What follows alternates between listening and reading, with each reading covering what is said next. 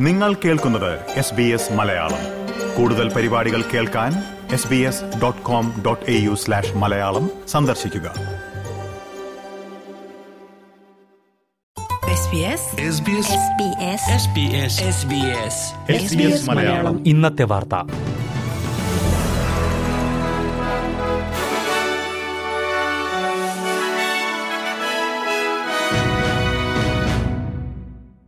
നമസ്കാരം.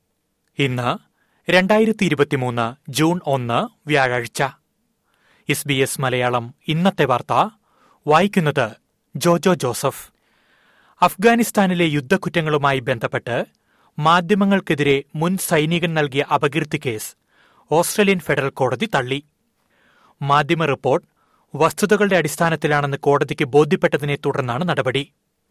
മുൻ S I S സൈനികൻ ബെൻ റോബർട്ട് സ്മിത്താണ് കോടതിയെ സമീപിച്ചത്. The Age the Sydney Morning Herald the Canberra Times എന്നീ സ്ഥാപനങ്ങൾക്കെതിരായിരുന്നു കേസ്.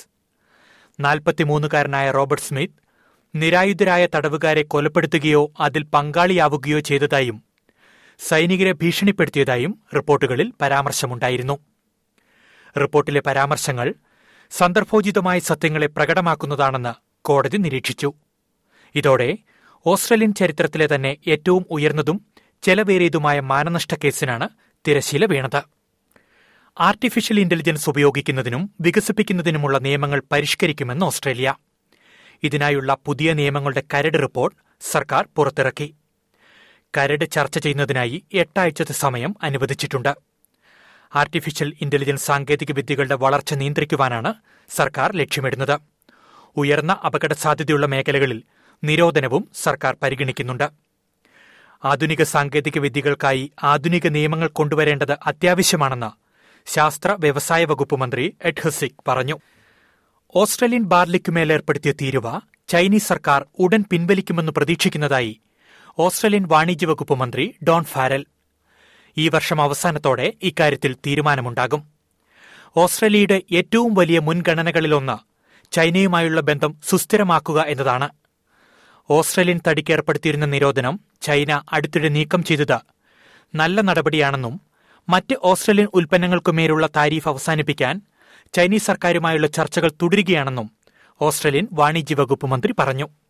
തൊഴിലാളികൾക്ക് വേതനം കുറച്ചു നൽകിയത് സംബന്ധിച്ച് അന്വേഷണം നടത്തുന്നതായി ഖനന ഭീമനായ B H P Australian Securities എക്സ്ചേഞ്ചിന് സമർപ്പിച്ച റിപ്പോർട്ടിലാണ് ഈ വെളിപ്പെടുത്തലുള്ളത്. മുപ്പതിനായിരത്തോളം തൊഴിലാളികളെ വീഴ്ച ബാധിച്ചിട്ടുണ്ടെന്നാണ് റിപ്പോർട്ടുകൾ. രണ്ടായിരത്തി പത്ത് മുതൽ ഓസ്ട്രേലിയയിലെ പൊതു അവധി ദിവസങ്ങളിൽ റോസ്റ്റഡ് ജീവനക്കാരുടെ അവധികൾ തെറ്റായി രേഖപ്പെടുത്തിയതായി കമ്പനി പറയുന്നു.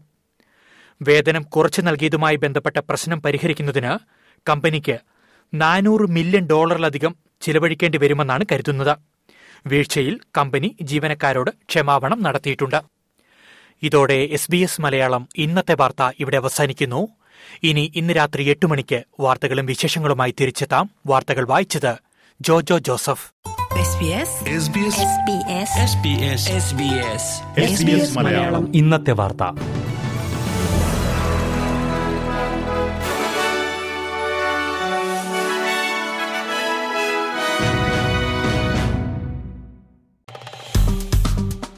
like share comment S B S. Malayalam. Facebook page